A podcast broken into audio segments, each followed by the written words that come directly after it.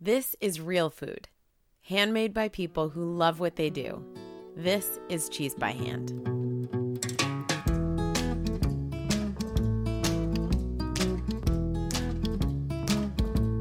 Today on Cheese by Hand, we stop in Shushan, New York to visit Three Corner Field Farm.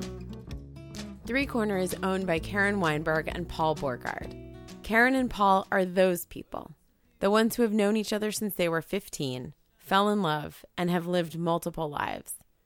Karen has a PhD in statistical analysis. Paul had a full career with GE. They lived in France for a couple years with their two daughters, and now they farm. For Karen, having a farm had been a lifelong dream.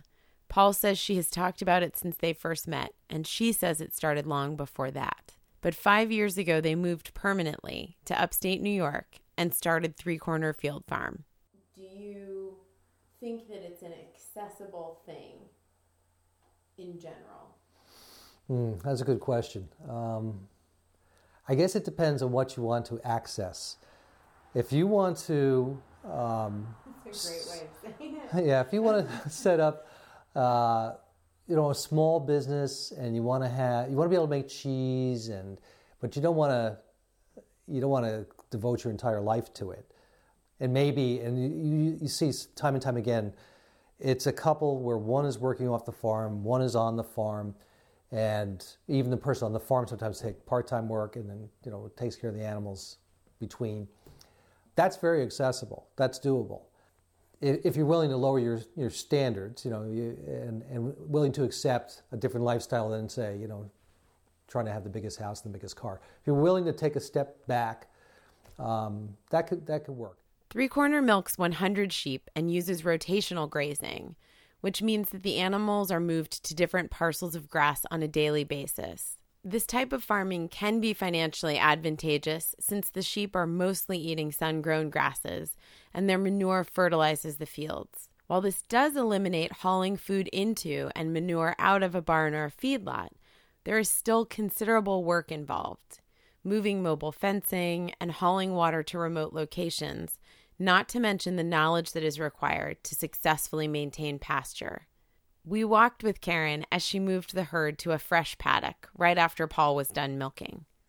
Well, these are also production animals. They're making milk way outside of the normal milk production, lactation curve of either whether it's a wild sheep or, uh, you know, sort of those th- throw them into the, you know, federal land, you know, places where they're they can scoop up anything that comes along and it's not oh, this rich.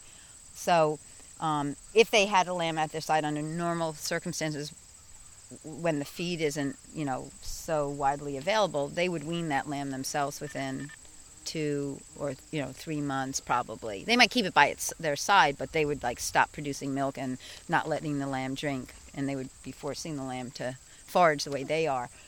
So we are milking them way past what a sheep is sort of normally programmed to What do they for would do lactation. young, right. Right.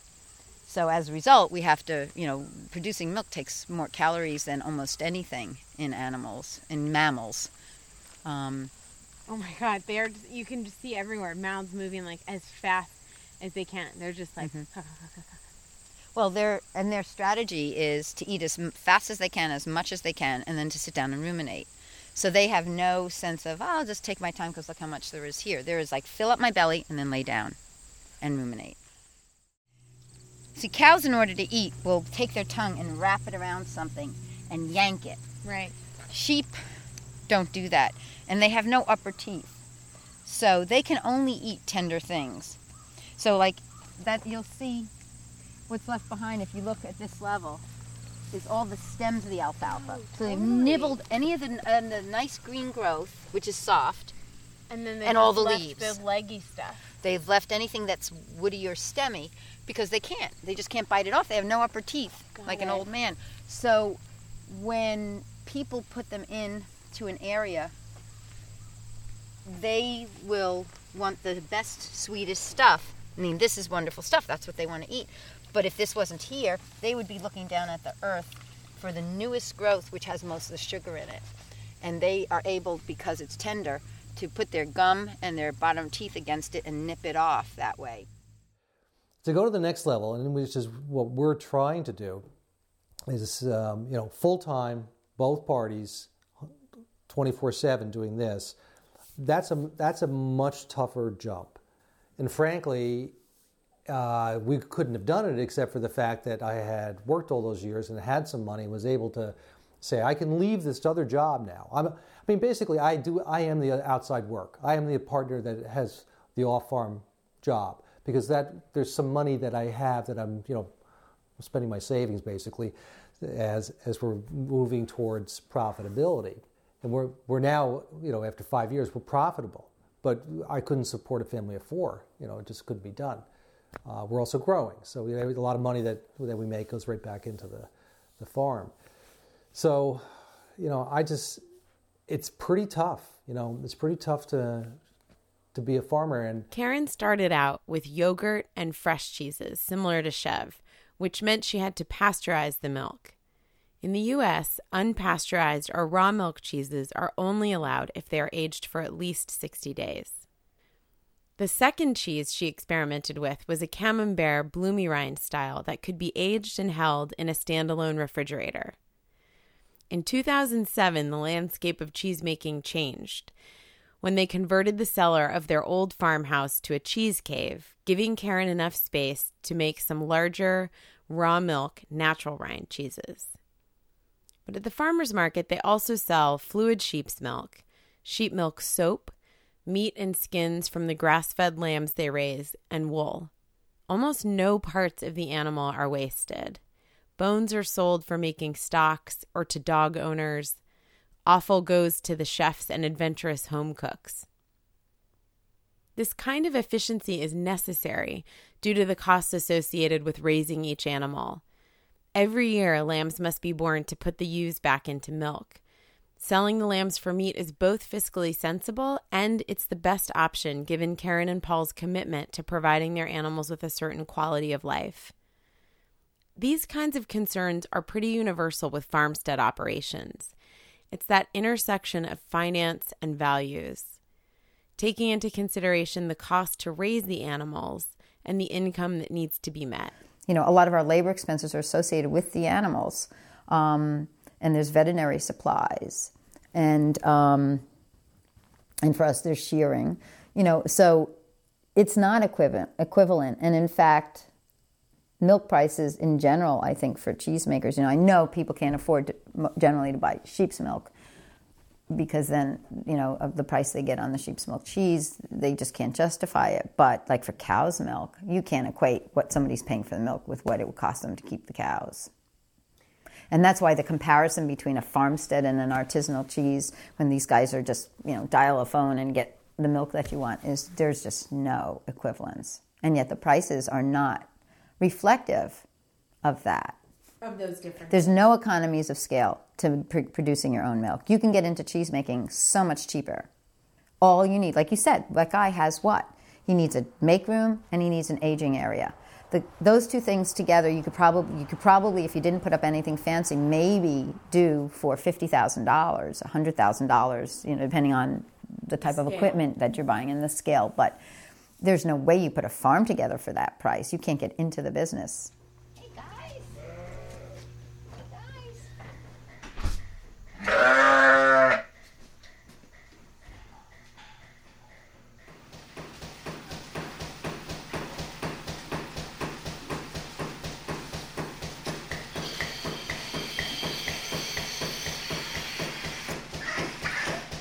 What you were hearing here is the milk pump.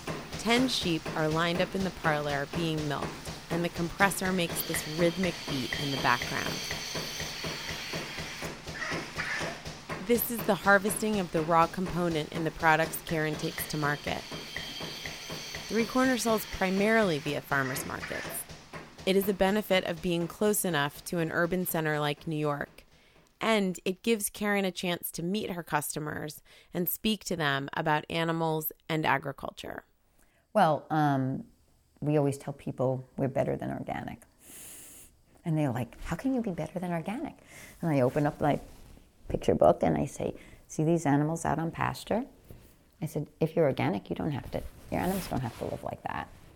And you're like, well, why not? And I said, because it's not enforced.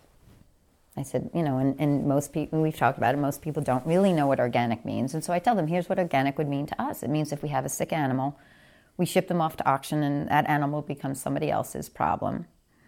But we can't, we may not be able to treat them. And as far as I'm concerned, the value of my animals to me, as not an economic value only, but also in terms of, you know, us taking care of them and raising them and giving them a home is much more important than my being able to write organic on a label you know? And just like i would treat my kid with antibiotics if they needed antibiotics i would treat my animals with antibiotics if they need antibiotics. Um, so i said you know it's, it's it's not a financial issue. It's to me it's sort of a an animal husbandry issue. Once again if you're a milk buyer you don't deal with any of these issues. You ask the person, do you use BST? Do you, you know, are your animals grazed or not grazed? You shop around, find what you like, put your dollar down, and you get it. But you don't, you can easily say, I'll pay for organic milk then. It's the same reason why some of the cheesemakers are going to the process of selling their lambs as two day old lambs so they can have the milk right away or you know there's all those decision points. And to me it was you know partially you know this is what these animals need.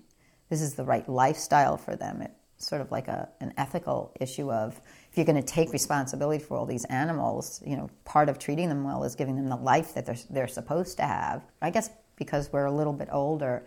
And you know paul kept saying to me every, every year we would lose money and, and he would say karen this is not a sprint. You know, this is the marathon. You've got to be able to be in there for the long haul. So you can't look at it like, oh, we lost money. You know, so what if you made a little bit of money, but you took shortcuts and you made bad decisions in order to do that? Does you know, does that make sense either? Whatever the politics may be, Three Corner represents the new breed of small farmers, seeing their role as a steward to the land and the animals they tend to and knowingly entering a shrinking profession that is plagued with risk and doubt. And that's why people don't go into farming, they go out of farming. And that happens and around here, it's happening all the time. You know, a farm is going out of business. I think when they said every six days, there's another farm goes under.